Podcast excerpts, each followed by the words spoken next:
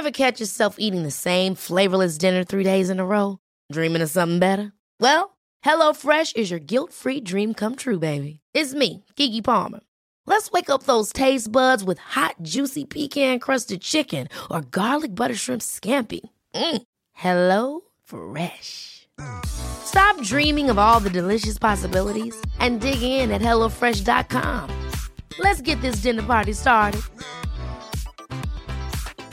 Even on a budget, quality is non-negotiable. That's why Quince is the place to score high-end essentials at 50 to 80% less than similar brands. Get your hands on buttery soft cashmere sweaters from just 60 bucks, Italian leather jackets, and so much more. And the best part about Quince, they exclusively partner with factories committed to safe, ethical, and responsible manufacturing. Elevate your style without the elevated price tag with Quince. Go to quince.com slash upgrade for free shipping and 365-day returns. Quality sleep is essential. That's why the Sleep Number Smart Bed is designed for your ever-evolving sleep needs. Need a bed that's firmer or softer on either side? Helps you sleep at a comfortable temperature? Sleep Number Smart Beds let you individualize your comfort so you sleep better together. JD Power ranks Sleep Number number 1 in customer satisfaction with mattresses purchased in-store. And now, save 50% on the Sleep Number limited edition Smart Bed for a limited time. For JD Power 2023 award information, visit jdpower.com/awards. Only at a Sleep Number store or sleepnumber.com.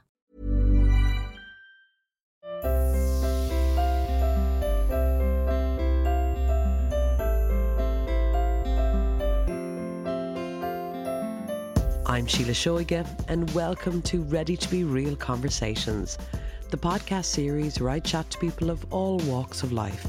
Some names you'll recognise, others you might not, but my hope is that these conversations will at times inspire, challenge, educate, comfort, or simply entertain you. In this bonus episode, I speak to Amy Dunn. My memory is I talked to a solicitor on the phone and boom, that's it. We're in a high court. Yeah. Uh, whatever happened in between, I was too young to comprehend. And it happened really quickly. Oh, very quickly, very quickly. Like, and as well, I would love to thank the solicitor that took me so seriously back then and understood the situation more than I understood the situation as well. To understand that is not okay, that is not right. He must have done his research and actually checked into what the condition was of the child because he he moved quick, and we were in the High Court in a blink of an eye. In 2007, a 16 year old Amy Dunn was pregnant with a baby girl who had a fatal fetal abnormality. At the time, Amy was in the care of the HSE, so she told a social worker about her plan to travel for a termination after finding out the devastating news. And although she was supported by her family and by the baby's father, she was told by the HSE that it wouldn't be possible for her to travel, which then led to her situation being a case in the High Court. As you'd imagine, it is an intense listen at times, so please do check the show notes in advance. In this conversation, we speak about her childhood changing from idyllic to chaotic, the ups and downs of her relationship with her mother, and ultimately the unbreakable bond they share today, and how her strength and bravery ignited a social revolution to repeal the Eighth Amendment of the Irish Constitution. We heard about her at the time as Miss D, but today we hear from the woman herself. Here it is.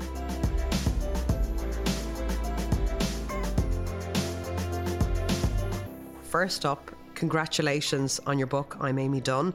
You wrote it with Orla O'Donnell, who is, of course, the legal affairs correspondent for RTE. Can you tell us about that experience and I suppose your bond with Orla?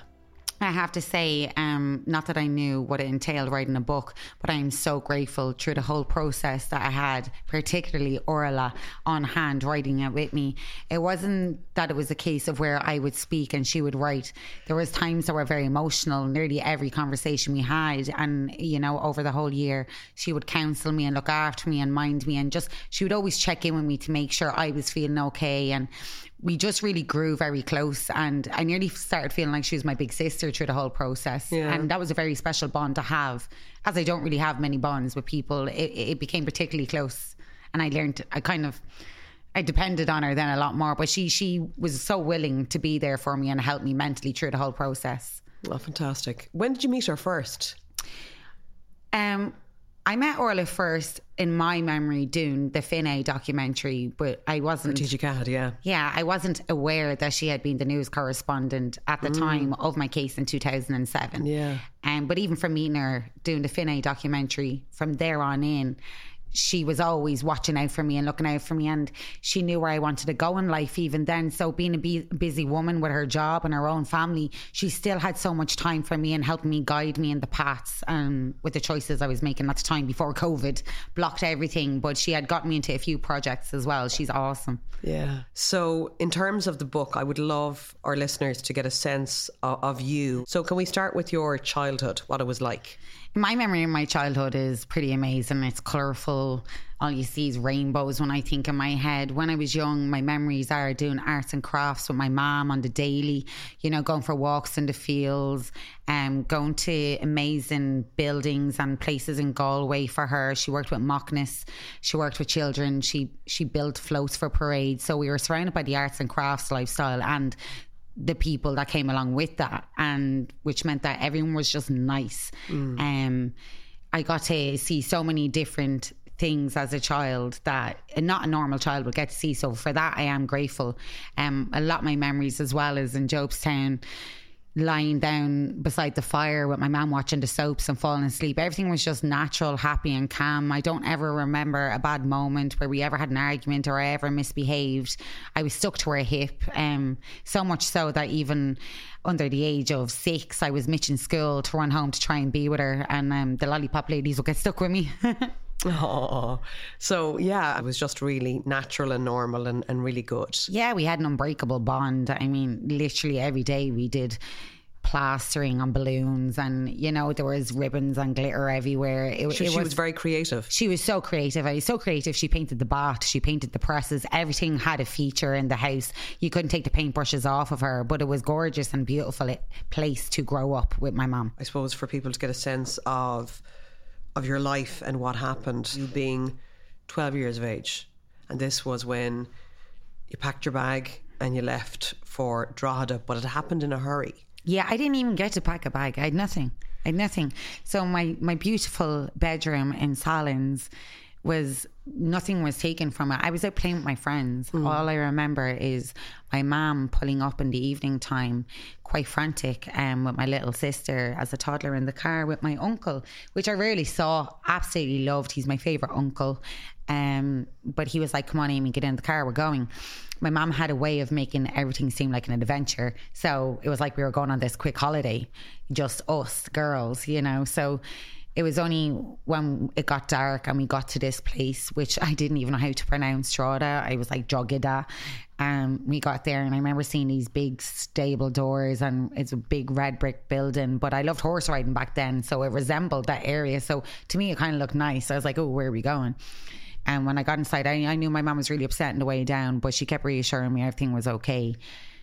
I didn't quite know at that stage that things weren't okay it took a moment because when I was brought into this lovely place, which was a women's refuge, um, they were so good in there, and I was brought to a playroom and distracted with toys straight away. Yeah, I was twelve, but I was I was baby hearted as well inside, and I had my little sister, so it was only as time went on and we stayed in this refuge that I realized we weren't going home. I wasn't going back to my friends. I wasn't going back to school. Um, I had nothing, literally, but the clothes that were on my back. Um, it was such a strange time. I mean, it was six months in a re- women's refuge, day by day, waiting to see when we were going back home. Um, Why did you leave in such a hurry? My mom and my stepdad. It, it was they had a big argument. Um, obviously, things got really bad at home. Um, and that's a personal situation between the two of them. Thank mm-hmm. God I wasn't there to physically see what happened, but my mum had obviously had enough at this stage and decided that she needed to go to a safe place with her and her children. And looking back, she made the right decision, but it's very sad at the same time. We had to build from scratch again build our clothes up again. I remember even being brought into a room with loads of shelves and secondhand clothes in it. And even though I'd had a good life and had had nice things, I was still excited to get these secondhand clothes. I felt like I was going shopping again and and them little moments stick out for me and the moments when you know you had to share a sitting room with so many different random families i had i had to see a lot when i was staying there a lot of the women who came in like they weren't okay and they were coming from crazy different kinds of backgrounds that I had never had to see growing up. And this is where I feel like the real darkness came over my life, where I realized my mom was not okay all the time. This beautiful ray of sunshine that made everything okay. She she wasn't coping. Um, my little sister was crying. She would be crying, and then I'd be crying. We had a bunk bed um, in a small room. We all share together, and we take turns of who would get a cuddle each night, and the other we'd all be crying separately to each other. We we got some counselling there, but I was only young. I didn't really understand what was going on. So a really confusing, a confusing time in your life to go from that, the safety of your home environment, um, and your friends and and everything that was normal to you because you'd only had a two year period anyway, living in Sallins. So you were only probably starting to settle there it literally went from yeah so i was a dublin girl moving to kildare. Yeah. and back then you know like i remember my stepdad in a funny way. He made me wear my dublin jersey to school on the first day. And I, there's even photos of me having a tantrum. I would not go in you know. So I, I didn't really get the best start in the school anyways. Um, and i was only after settling in. And we lived by a beautiful canal. And i love rosie and jim growing up. And we lived beside all them rosie and jim boats it was it was like another little fairy tale to begin as well you know even though i didn't have my mom to myself. It, it, for me it felt like a very happy environment in general. Um, because I just had my mom there to go to a place where I knew nobody, my mom knew nobody, we had nothing. We were homeless. I knew then at this stage we were homeless. I was 12. I was a preteen as well. And I found it very uncomfortable because there was boys staying here too, children.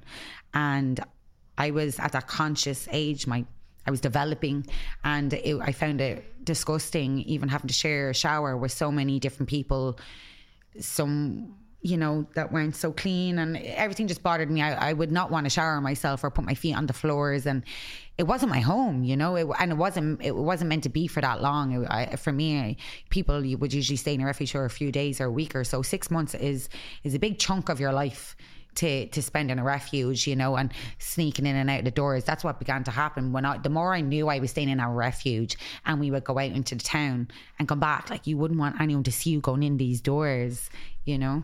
During this time, how was your mother's behaviour? It was starting to decline. Like I've not really much memories of my mom being great or okay. And even I I suppose I spent a lot more time with the staff of the refuge. Maybe she was off getting counselling, trying to sort finances, sort somewhere for us to live. Um, I would spend a lot of time in the creche. Now, for me, in my head, I know they reminded me, but I felt like I was doing work experience because I was probably the oldest kid in there most times, and I would help out with the children. So I felt like I was of value somewhere, and I was needed. And the women were lovely, thank God. But they're they're the memories only I have in there is trying to share a kitchen with loads of other families fighting over who gets to use the TV and, you know, the tiny bedroom. I, I don't have a lot of, I've no memories of, of us being together, together in the refuge. It was just hectic. Yeah. During this time, your mum was suffering with depression, so she was on. She was on a slippery slope. She was okay she was going downhill a bit fast and it, she never drank. She was never a drinker so i would have never saw my mom drink. And mm. i don't believe that happened when she was there either. But i had learned that drink wasn't a nice thing. There was one or two times where i did see the women my mom had bonded with sneak in their little bottles of, of vodka. Um not saying there's anything wrong with that, but it wasn't allowed, and I didn't feel comfortable with the situation. And I would, you know, I was, I was 12, so I watched out for my mom what she was doing, making sure she wasn't drinking. And that's kind of, I think, where the argument started to begin. I was, I was a hormonal teenager, and I was very frustrated and confused with what the hell was going on in our life right now. It was only when we moved into our new house that things got really, really bad. What happened? My mom had her own property in Dublin, which she had sold. So in a sense, we were financially stable. We moved into this big, old, scary house that was used for the workers of a factory. It was on factory grounds. Um, it was basically a derelict house. There was like six or eight houses along the road, huge, huge houses, sculleries, and you know side houses for the cleaners back in the day. My mum made an art room in there. As I said, she had gotten some money. She'd done what she could to the house to make it nice. And what happened, I my memory is like say every month we'd go to the shops I mean my little sister my mom and she'd buy a bottle of champagne and buy us loads of treats. And I remember the treats like I, our magazines and our ice creams and we loved silver mints and Milky Way. So we got all them little treats and we'd come home and mom would have her bottle of champagne. But then that turned into say every two weeks. Then it was every week. And in the blink of an eye it was a daily occurrence. And then even a morning occurrence um, in the house. So while we were staying in a town where we knew nobody, we weren't in an estate either where there was anybody else to lean on or distract myself, where there was just a field outside. At this stage, my little sister was getting more time with her father, and I was kind of the lingering teenager at home, annoying my mother. Well, my my mother, you know, took to the bottle a little bit more and understandably so I can see why she did that but back then for me as a teenager um it was very scary and it was a very hard time for me. There'd be times I really worried about if she was going to wake up you know? I didn't realize as well it was the mix of Xanax Lexapro and alcohol but she wasn't aware about them medications and mixing it with alcohol and obviously having not been a drinker she wasn't really able for alcohol. She would have one glass and she she would slur, you know. So, um, things got really, really, really bad. How bad? You know, there was there was times when I remember going to school and she'd forget to collect me, and I didn't even know where I lived. there, there was moments where she would say she was leaving with Claire and running away. When it was me, she was always going to run away with. And we would have serious arguments where I'd have to take the keys because she was severely intoxicated. There was times where she'd go out and she wouldn't come home. Um, and there was a lot more things that, to protect her, I don't want to say because I don't hold a grudge on her or hurt on her, but it did happen. You know, a lot, a lot, a lot happened. Um, things got actually more worse when I moved to the nice estate afterwards when I was in school. That's that's when it got really hard and tough when I was really trying to keep up appearances because I'd had a hard time and I'd had no clothes and things like that when we eventually got ourselves sorted we moved up to a normal estate which we thought was going to be another fresh start again we had neighbors. There was kids from my school living in the estate. I was hanging around them. I, well, I was embarrassed and I was ashamed. I was ashamed that we didn't own the house. We rented it. I didn't understand things like that when I was younger. I just seen people owned their houses and I knew a man gave us this house we were paying money for. And then my friends all had a mom and a dad around where I lived. And I just felt really singled out. We were from Dublin. We knew nobody. And my mom at this time was a real alcoholic um, who obviously took solace in meeting people in town. She made the wrong friends. And, you know, an alcoholic finds another alcoholic and they become great alcoholics together. And, you know, there'd be times I come home and I didn't know the people in my house. They would take advantage of my mum mm, like my mom, I get a lot from her as well. Like she sees the best in everybody. I became friends with some bad guys from other areas. When I say bad guys, I didn't see them as bad guys. They were teenagers and they were giving me a lot of attention. And eventually I'd go out and say hello to them. I was a new girl on the block. And back then as well, the way I dressed, I didn't realize I wasn't dressing to be sexy. I was a little girl. I still played with my Barbies. I lo- I actually fought my little sister when she'd take my Barbies and I was 12. Um, so I still had this innocence of brain but it really quickly changed. These guys, I mean, before I knew it, I was getting in robbed cars. I was, you know, my mom locked me in. I climbed out the bedroom window. She couldn't stop me anymore because I'd lost respect for her. And she'd lost the, the fight to keep me in anymore. She couldn't hold me down. She was suffering with her drinking. So while she was drinking, I took to the streets and, and things got really nasty. I ended up in different foster homes, four altogether. My little sister spent a lot of time with her dad. Um, I I remember really where it all kicked off was my mom went to do the shopping one day and she just didn't come home. And I didn't let anyone know for a long time, but there was nothing in the presses. Like when we didn't have food, we didn't have nothing, not even seasoning. And she went to do the shopping, and she, I don't want to hurt her with this, but this is you know that's what happened. Um, she she didn't come home. Eventually, after many many many hours, I didn't even, don't even think I had credit on my phone. I had to use the neighbour's phone, and my little sister got rescued by her dad, and nobody came and rescued me. Um, um, that's when I had to find out where a social worker's office was on my own, and I went down to the social workers. But in that moment of going down there and going back to my house, the locks were changed by the landlord, and everything we owned and had built back up had, had been gone. I never got anything back again. So we have even special letters from my dad, um, my clothes, my school stuff. I had flip flops on, and uh, I remember an orange gypsy skirt that was out back then, and I lived in them clothes for a while.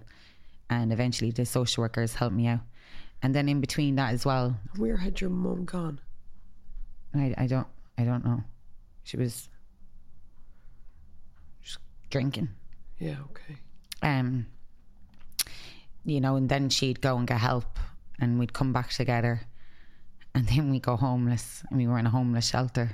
So it was a vicious circle. It was a, it was a, it was a crazy vicious circle. Even in the homeless shelter, it was, it was, you know, made the refuge look like a, a five star holiday home. You know, we were sharing an area with drunken men who they wouldn't put anywhere else. It was a vile, vile, disgusting place. You, you didn't want to sleep on the beds in there. It was nasty. And my mum went again, and didn't come home. and I was in another foster care then. So when you say that you had at this point, because I know you know you do have an incredibly powerful bond with your with your mother today, goes that saying, but you're speaking about this time in this phase in your life. When you say that you had lost respect for her, how did you feel about yourself at this time?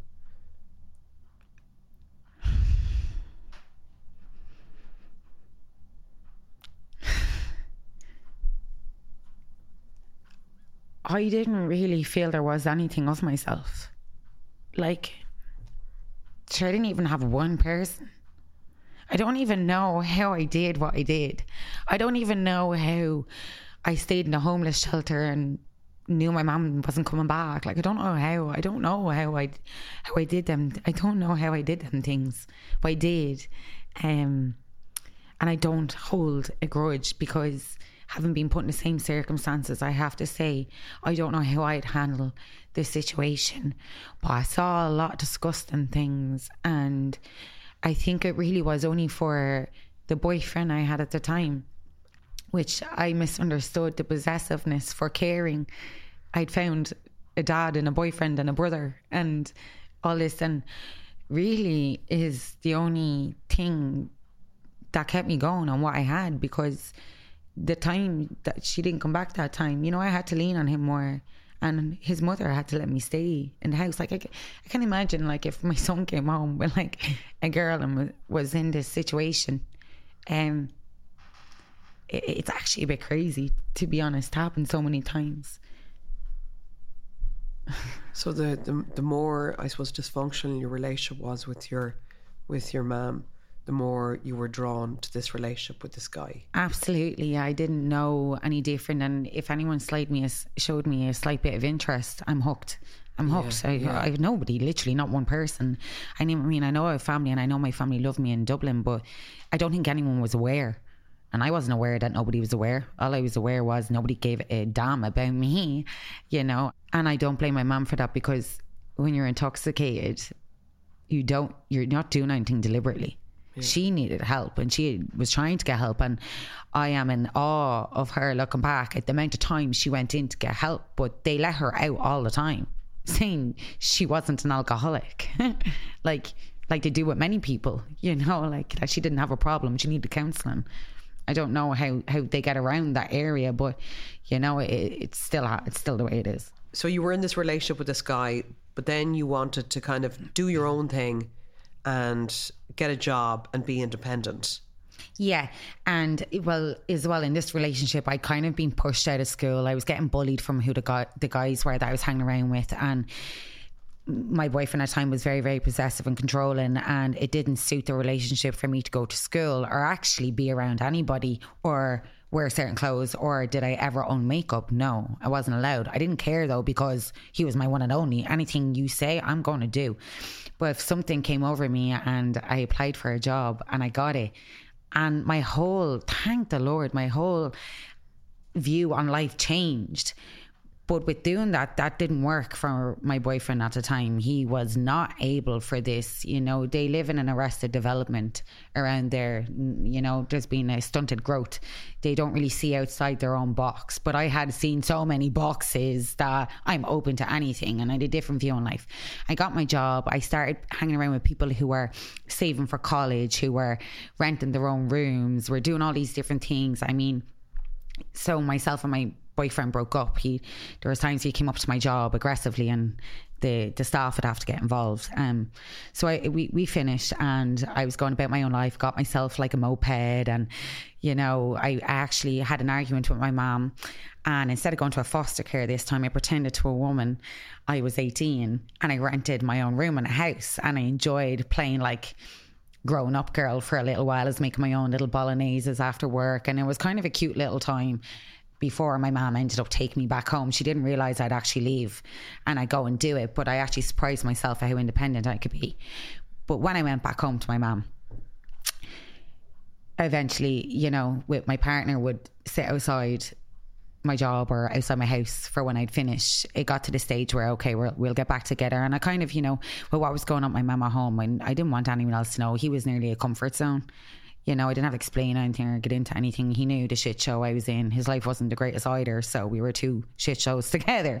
Um, and I was I was apprehensive about being with him, and I mentioned wanting a baby. I actually didn't want a baby when I said it. I was kind of trying to scare him away because that's going to scare any guy away. But he he pondered and he thought about it and he said he was kind of into it. And I remember this was like in a November 2006 and um and you were what age 16 16 yeah. So wow a lot happened. I was 16 got a job and did all that and yeah.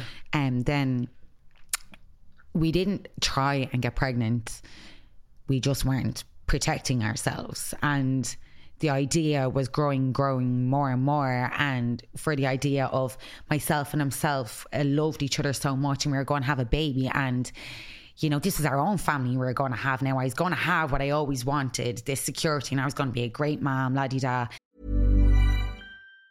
If you thought the only way to get a more defined jawline with natural looking results was through surgery, think again. Juvederm Volux XC is a non surgical injectable gel filler that improves moderate to severe loss of jawline definition and can help you achieve natural looking results with little downtime. Even better, this improved definition lasts up to one year with optimal treatment. No maintenance required. Improve jawline definition for a smooth, sculpted look with Juvederm Volux XC. For important safety information and to find a licensed specialist, visit juvederm.com. That's J U V E D E R M.com. Not for people with severe allergic reactions, allergies to lidocaine, or the proteins used in Juvederm. Common side effects include injection site redness, swelling, pain, tenderness, firmness, lumps, bumps, bruising, discoloration, or itching. There's a risk of unintentional injection into a blood vessel, which can cause vision abnormalities, blindness, stroke, temporary scabs, or scarring. Talk to a licensed specialist to find out if it's right for you. Hey, I'm Ryan Reynolds. Recently, I asked Mint Mobile's legal team if big wireless companies are allowed to raise prices due to inflation.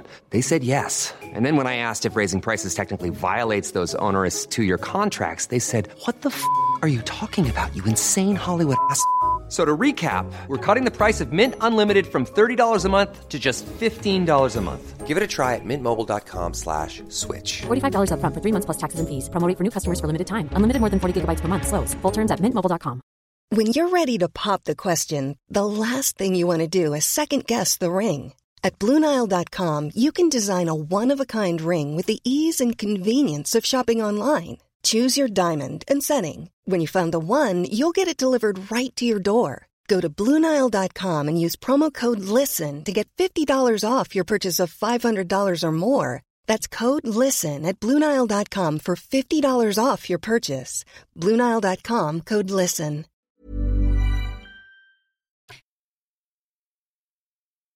So when you found out you were pregnant, how did you feel? oh my god like i was shocked but like we were all crying but then happy within minutes. Like it was like everything that both sides of the families needed. It was it was like a little ray of sunshine of something to focus on for all of us. I mean within moments i all i remember is going shopping. I love shopping so it was an excuse to go and pick out some buggies clothes. We were we were well excited. We're on our way to having our own little family now. So that was the the new world again. I was after going into the the rainbow came again, and you know me and my partner decided then we were going to get our own place. We had all the plans in place of what we were going to do. This meant I didn't have to, I didn't have to be taken away again, and all these different things. But actual matter of fact, my mom and myself had had another altercation, which was enough was enough, and that's where I ended up in a B and B while I was pregnant, and that's how it came to be, how the social workers were involved with the case. So my mum and myself had an altercation. Um, an ambulance had to be called because I knew I was pregnant. I was afraid that I did something like something could happen to the baby, which it didn't. And um, the social workers got wind of it and I was put into a B&B this time instead of a foster home. But I had a lot more freedom and because I was already pregnant even though I was only 16 my partner was allowed to stay with me in the B&B which was miles away from the town. I was very excluded from everything. I find that ironic though that I was put into a B&B with you know it was an open B&B for like builders that'd be coming in out. And the woman who ran it was a glorified alcoholic as well. So that made me feel very uncomfortable um instead of sitting on in a shitty bar. She was drinking fine gins and it just wasn't nice. So I spent a lot more time sleeping on my partner's couch in his family's home. And on your 17th birthday, you went for your first scan yeah, so I'll never forget that moment is that morning. So I was I was in my partner's house and his his house would be busy in the mornings. The mother would be up early and the neighbours be in drinking coffee and having the gossip and everybody was all excited to find out what the sex of the baby was. It was my 17th birthday. It was a, going to be the best day ever, you know. And um, everybody waved us off and my mom was on her way up. Everybody was going to be there. And then we we went in for our scan in the hospital and it was only a young nurse. I felt like she wasn't even much older than me at the time. And I remember doing a scan and everything was fine. And we were chatting away about, you know, the do's and don'ts and explaining the pregnancy. And then she just had this really confused look on her face. Uh, they didn't find it a problem though, just thought she didn't know what she was doing. And um, she got more and more confused look and uh, she went to get a doctor. And then the doctor came back in, a very nice man, I remember and he started explaining to me my daughter had no skull. I mean, at 17, I don't even think if I was 40 would I be able to comprehend what I was about to be told back then, and I didn't. Um, he told me that she had had anencephaly, um, she would never survive, and, and you that, know that basically is a condition where the brain doesn't grow. It doesn't form, and she actually was severe. Um, she had a severe form of it too. At this stage, I, I just the usual me panicked ran. We actually ran out of hospital jumped in a taxi went home. My mom and his mom was there waiting. They thought we were exaggerating. They were like no relax calm down until we go to the hospital and we find out what it is. I had the word anencephaly on a sticky note. And straight away onto google i went. And life literally went to its craziest point. From that day forward everything just went upside down because before then you're you're planning your future with your little baby. Um, I was so excited, excited, to be pregnant. Yeah. yeah, I was so excited to be pregnant, and I did everything possible in the world in that time. With I did everything possible to figure out how I can fix this situation. You know, like when you find out a child has has an issue, you try and find the cure. And even though I was only young and I but I had Google, so I Googled everything and every single thing I Googled had a dead end. There was no chance of survival the pictures were disturbing. Yeah. Um, there was people who chose to go to term. I looked at them. I tortured myself looking at everything. The longest possibility you would have got was a few hours with the child. I, I remember at that moment standing, looking at my belly, and being infuriated with everybody around me. They were all getting on with their day after they found out about what happened. I'm not saying the parents were, but the brothers and sisters and the friends who had come to celebrate my birthday, everyone was just doing their own thing. But I was like, this alien is in my belly. I need to get this out. That's what I felt like at the time. I was like, you know, even with my partner, I know he was so upset, but no one could have been as upset and stuck to the situation as I was. I just wanted to rip my stomach out. Um, I really, really did try my best to try and figure out a way around the anencephaly. No one had ever heard of it before. It was such a rare condition, and there really, really was nothing I could do. So when I figured that out, I knew I had to have an abortion. I knew she needed to come out. I just knew I wanted the problem gone. I had always wanted my baby, so that devastated me. I wasn't into abortion, but to be fair, I didn't really know about abortion. We never were brought up talking about abortion. I definitely never had conversation before that time about it, nor was it said in any school setting or anything. So I had to go and then research and teach myself about all the different procedures you can have. But I knew at that moment I needed her to get out of my stomach. So I had to figure it out. So, which I went to what was meant to be, I guess, my parents, you know, the social workers there who were looking after me. And I only went in and spoke to the head social worker thinking like I never would have thought that I wasn't going to get the help and support I needed. The whole thing got twisted and dirty straight away. I was in fact told in that moment there was there was no compassion for what I was after telling him. He had told me I'd be done for murder if I if I did do this. He told me that I would be arrested and anyone who went with me would be an accomplice to murder. He told me my passport had been stopped. He told me he'd notified the Garda station. I was so flabbergasted at how are these parents not doing what's beneficial for my health right now. And I was already in a bad place in life. Things were not okay. This was the only thing I had. And then I didn't have them either. I didn't feel then I had anybody that I could talk to. It was only for my mom. Somebody whispered in her ear, you should get a solicitor. Like, why would you get a solicitor? You know, I don't know. But just I rang a solicitor. I talked to a solicitor for a few minutes. That's my memory. So maybe it was different. Yeah. My memory is I talked to a solicitor on the phone and boom, that's it. We're in a high court. Yeah. Uh, whatever happened in between, I was too young to comprehend. And it happened really quickly. Oh, very quickly, very quickly. Like, and as well, I would love to thank the solicitor that took me so seriously back then and understood the situation more than I understood the situation as well. To understand that is not okay, that is not right. He must have done his research and actually checked into what the condition was of the child because he he moved quick, and we were in the High Court in a blink of an eye. So you're trying to process this heartbreaking news that your your baby is, is, is not going to live, and you are feeling all these different emotions because you're trying to process it. Then you go to the people that you feel can help and that you you like to think you can trust, and they're not there for you at all. And then you're in this the madness of a high court um, situation. I, I just can't really get my head around it at 17 trying to process all of that. Mm-hmm. Is it is it a blur? Is that time a blur? Some of the court situations are a blur because I couldn't even understand what was going on in the courtroom. You know, like like at first when you go in, I don't remember there being protesters around. I'm learning now that you know you need to go to court to apply to be in court to break it down to be very dumb and silly about it. And so there was a lot of boring things in between and going back and forth. But then I just remember all of a sudden, which isn't a blur, is very clear, vivid memories I have of the pro lifers outside the courts. Now there was pro choice too, but to be honest, back then it didn't matter if you were pro choice or pro life. You were just a gang of people shouting it about my business. And I remember standing in the courtrooms and all these men standing in the room talking. The courts were filled. I, I there was the normal public were in the rooms. I had people, pro life people, and Christians come over and pray over me and call me a murderer. Um, only for I had my solicitors at the time. A lot of disgusting things happened back then. It even turned out one of the one of my mom's closest friends was there every day. He was a Christian, and she was there hoping we'd lose.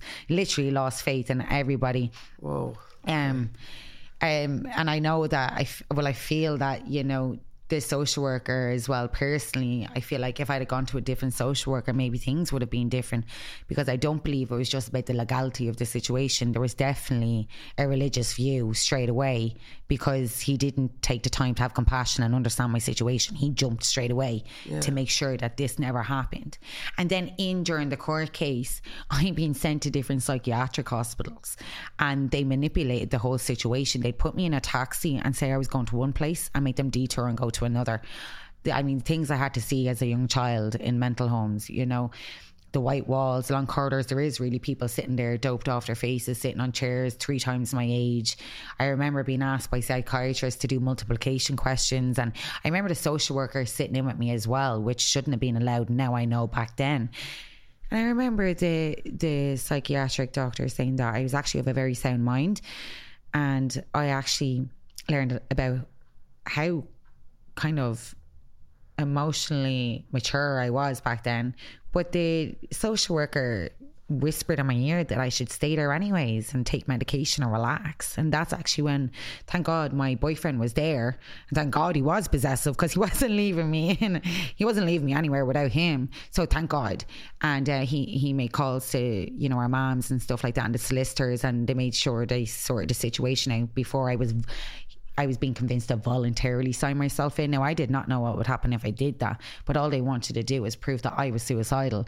And damn right, I was going to say I wasn't because I wasn't. And I believed whatever was going to happen was meant to be. And I believed I deserved to have what I was asking for because I wasn't trying to be a murderer. I genuinely had wanted this baby. I just wanted help. I needed help. And the reason they were saying this was the only the only reason an abortion would have been granted back in 2007 was if the woman was suicidal. Yeah, now that wasn't made very clear to me either. I heard that's why they were doing it. Uh, but I never was going to turn around and say I was suicidal when I wasn't. when you weren't, yeah. When I wasn't, like I wasn't. That's a very, very, very big statement to make. And I knew back then from what I was after going through and what I'd seen as a child, if I made myself out to be suicidal, there was going to be repercussions for that afterwards. And I didn't want to get signed in somewhere when I actually felt very clear and strong minded and what was going on. Yeah. Um, I was things just got really bad, and it was very frustrating, especially looking back as a grown woman, looking at all these strange men in a courtroom. Deciding the fate of my life with my body, it's it's infuriating, and it, I still don't get it. Yeah, yeah, yeah. Can you talk about the day um, the judge spoke and gave his verdict? I didn't go that day. That was Yeah. I'd actually had enough of court at that day, and I remember getting the phone call from my mom saying you won, and the solicitor, and by God, did I not win? You know, during the court case, I just I was making different decisions, and I was keeping on researching and torturing my brain, and I didn't know if I wanted an abortion anymore. And you know, for everyone, you won, you won, and I was like, this is only the start. Now that the hustle and bustle is over of the courtrooms, the real tragic personal situation begins of what the hell am I going to do now that I have a choice? Now that I have a choice, I need to make the right choice. And I it brought the reality back. And you know, during that time, my tummy was after growing. I wasn't just carrying what I had said at the start, an alien. I had felt the flutters of her going to the court. I connected with her. She wasn't just like situation anymore. She was my baby. She was Jasmine. I, I, I really loved her and wanted her. I knew she was a girl. I, like I was so attached to her at this stage, and it was very heartbreaking then to have to go and meet up with people and sit like I'm looking at a menu and planning which procedure I'm I, I want out of the booklet. You know, so a lot of lot of heartache came after winning. They say in the court case. I don't feel like I won at all, and if things that had been done correctly, I believe, in this situation that I had, I should have been supported and looked over in Ireland instead of having to organise bringing a coffin back like luggage from a different country. There were there I didn't win at all. Yeah. So you went to you went to Liverpool for the, as you said, the procedure and, and having to decide because what it, to do. Yeah, because the gestation I was at is all my pregnancy. Um, You, you, were know, 19 other, weeks at the stage. Yeah, so I other options became available to me. You know, they're not allowed to help you pick, but they can point at something for you in these family planning clinics. And um, I became aware of an induced labour. And that was it for me. I I was so happy. I felt like I could give baby Jasmine the respect she deserved. I can push her out. Um, I'd learned about how abortions happen and I did not feel comfortable one bit whatsoever. So I decided to have to induce labour and that gave me so much peace of mind. I obviously didn't plan the flights. I was only a child. I didn't plan the procedure.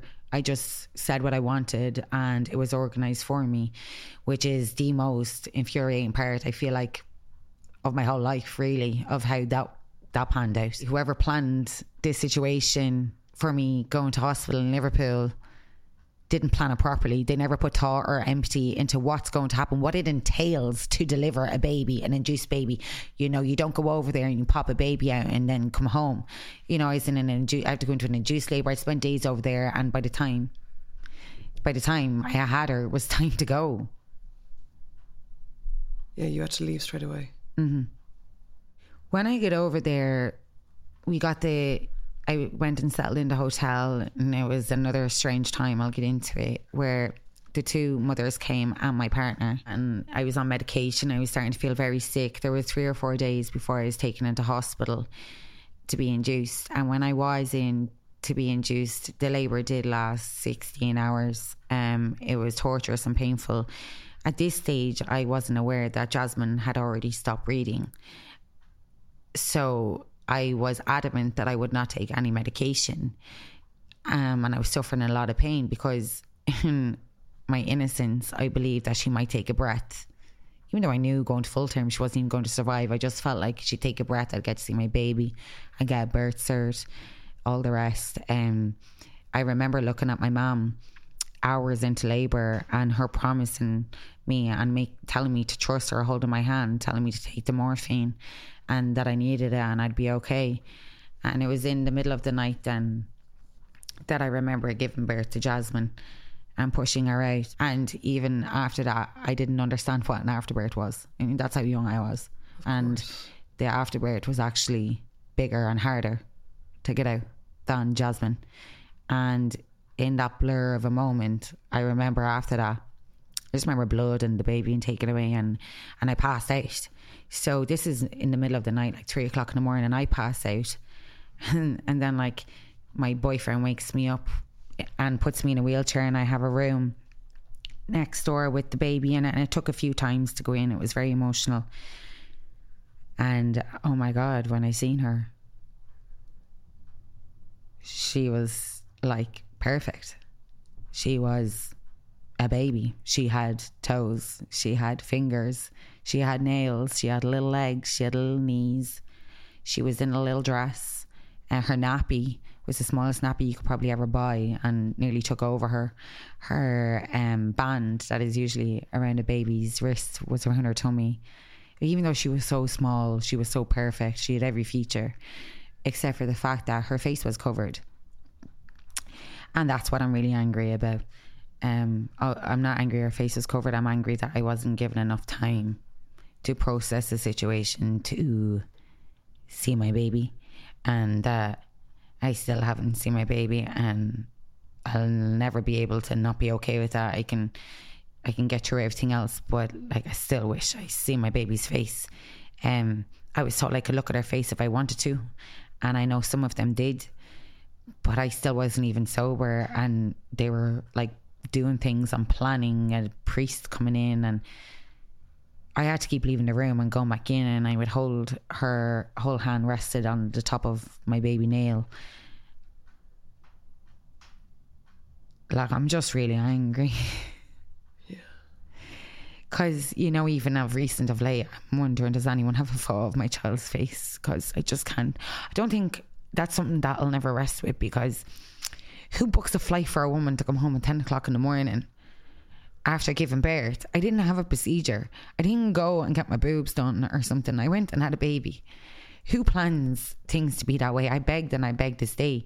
And I remember being so jealous of looking at the priest holding my child for a blessing.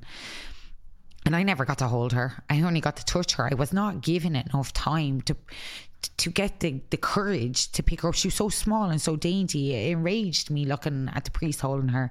And then all of a sudden, you know, I, I handed fingerprints and handprints and yeah, beautiful books. The nurses were absolutely amazing. But like signing over documents to leave my child behind was probably one of the most heartbreaking things that I've ever had to do in my life. And I hope it's the only thing heartbreaking I've ever got to do now for the rest of my life. I screamed, I held on to the walls.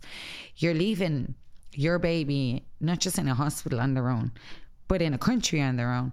And I'm thinking of things like, what if a, a passerby goes into the wrong room and sees my child?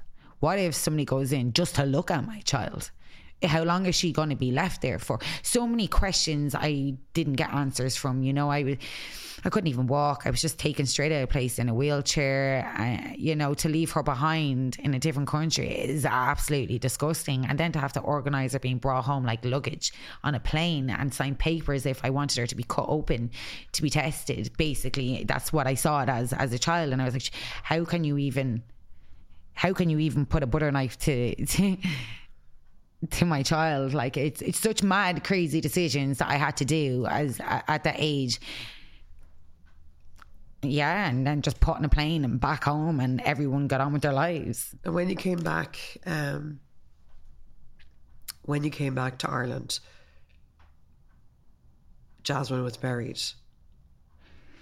Um, it took a few weeks for Jasmine to get brought back to Ireland, and that was another another time of life that that wasn't easy. The minute I got home, there was newspapers torturing me and all the rest. But in between that, I was trying to organize a funeral for a baby, so I didn't understand that your baby didn't take a breath, so she didn't, in fact, matter to be a real person.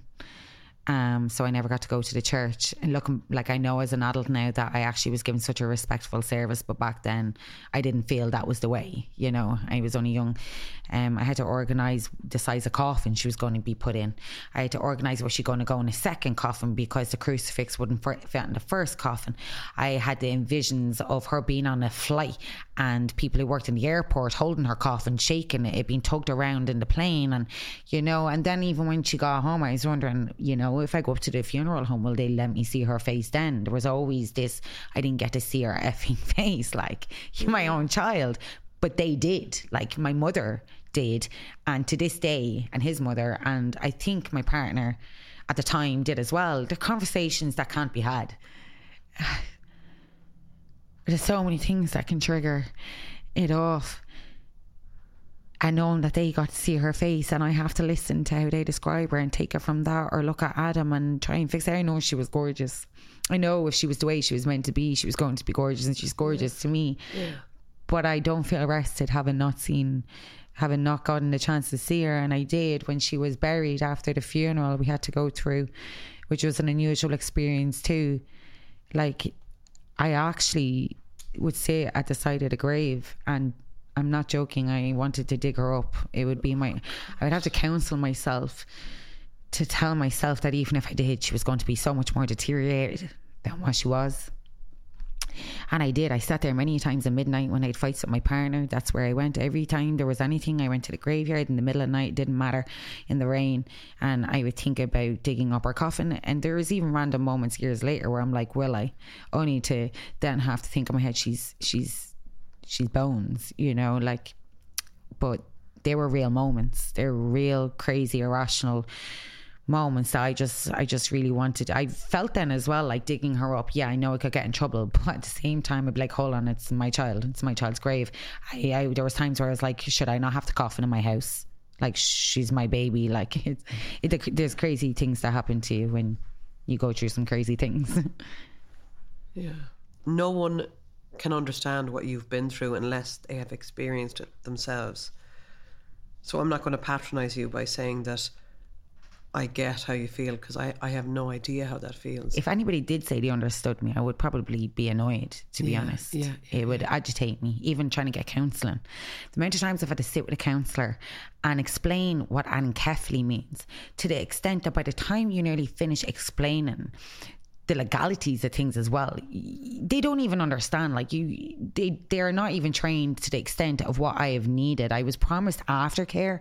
I was never given it. Anyone I was sent to was was not qualified enough to deal with the traumas that I had to go through to even understand. I feel like I was nearly teaching them a thing or two when I was sitting there. I have had to self counsel myself ever since this has happened, and you know, for every trauma that happens, I believe you get stronger and stronger. And thank God I've been able to see things in a different way and having Adam has I even thought about this recently. If I hadn't had Adam when I did, I believe I would definitely be in fear of getting pregnant for thinking that I could not carry a healthy child. I am so grateful and thankful that he came straight away afterwards, which was not planned, but I wasn't being careful once again. I am, So within a short period of time. I had basically Irish twins. If once if they both were here, yeah, Yeah. they were both they both within a year. Like I gave birth to two children within a year, and but the whole the pregnancy was I didn't tell people till I was about five months pregnant because of the previous one, and I was well looked after in hospital. But even in the birth, the birth of Adam was absolutely traumatic because it took me right back to Jasmine, and that's it again. Thank God I dealt with that's like more counselling than you can be given because I would have feared the pregnancy and the birth, but I had to deal with it and get on with it. You just have to you have to give birth. The baby has to come out. So thank God that happened so quickly afterwards. And although I didn't want to push Adam out when I was halfway through the labour, um, he came out and he came out a healthy, chubby little baby boy that changed my whole life forever. Yeah, and he's a teenager now. Oh, he is indeed. He is. He is a teenager that reminds me of being a teenager, and he can't pull the wool over my eyes. It's a very interesting time of life right now because I know how important it is to go the left or right way in life, you know. And he's living in the same area that I was living in when I went the wrong way. So it's like I'm drilled into him, you know. Anytime I see an inkling of bad behavior, I'm on his case. Like, but he's been my best friend. Like we've gone on our holidays and our own together. We we did everything together. Now he won't go anywhere with me because he's a teenager. Yeah, you know, I'm an yeah, yeah, yeah. embarrassment. But he's literally been the light and shine in my life. I mean, four weeks after he was born, I went back to school. Yeah, amazing. Yeah, like did I, your leaving? Yeah, I did my leaving uh, for him, for a better life for him. I don't know if I would have done that had it been just for me. Um, a year after he was born, I left my partner. I I decided that he was not going to see talk. Hey, it's Paige DeSorbo from Giggly Squad. High quality fashion without the price tag. Say hello to Quince. I'm snagging high-end essentials like cozy cashmere sweaters, sleek leather jackets, fine jewelry, and so much more. With Quince being 50 to 80% less than similar brands. And they partner with factories that prioritize safe, ethical, and responsible manufacturing. I love that. Luxury quality within reach. Go to quince.com slash style to get free shipping and 365 day returns on your next order. Quince.com slash style. Hold up. What was that? Boring. No flavor. That was as bad as those leftovers you ate all week. Keke Palmer here, and it's time to say hello to something fresh and guilt-free. Hello Fresh. Jazz up dinner with pecan-crusted chicken or garlic butter shrimp scampi. Now that's music to my mouth. Hello Fresh. Let's get this dinner party started. Discover all the delicious possibilities at hellofresh.com. Imagine the softest sheets you've ever felt. Now imagine them getting even softer over time. That's what you'll feel with Boll and Branch's organic cotton sheets. In a recent customer survey, 96% replied that Boll and Branch sheets get softer with every wash. Start getting your best night's sleep in these sheets that get softer and softer for years to come. Try their sheets with a 30-night guarantee. Plus, get 15% off your first order at bollandbranch.com. Code BUTTERY. Exclusions apply. See site for details. Toxic arguments that were happening in the house anymore. You know, Eh, I, I I'm very proud of myself for doing that at 18 deciding I was going to live a life on my own with a child. I did it. I went straight back into college. Um I I finished college as well. I did 2 years in college. I worked two and three jobs at a time just to have the lifestyle for me and Adam that I remember I did have as a child. And now your relationship with your mother is actually very good. As well because we did talk so sad about my mum. That was a like a four year stint of a terrible time. From the moment I kept it very quiet what was going on in my relationship with Adam's father, it was it was really bad, um, and she became aware of it. I believe from the moment she seen her daughter was in a very bad situation, that was it. That was it. The, the I just remember she didn't drink anymore she, you know, like it took a bit of time, but she was there straight away. If I didn't have her, I wouldn't have been able to do the courses, do the college, do the jobs, do all the fun things I've gotten to do since. She's she's literally been stuck to my hip. I think God bless her, she's been tr- trying to forever make up for the hard time we went through, and she's overdoing it at this stage, which doesn't need to stop. But she's uh-huh. but she she no mother could be there more than what she is for me now. She's like my shadow. I'm, I'm so delighted to hear that that you have that back again despite everything you've gone through. The book is really, really powerful, and I wish you the very best with it. It's called I Am Amy Dunne, and it's written with the help of Orla O'Donnell, the legal affairs correspondent for RTÉ. It is out now, and I just wish you all the very best for the future. Thank you so much for being here today. Thank you so much for having me. Thank you. Amy's strength and integrity throughout her court case helped to empower so many others who found themselves in a similar situation afterwards. I think she's amazing, and I wish her all the love and luck in the world. You've been listening to Ready to Be Real Conversations.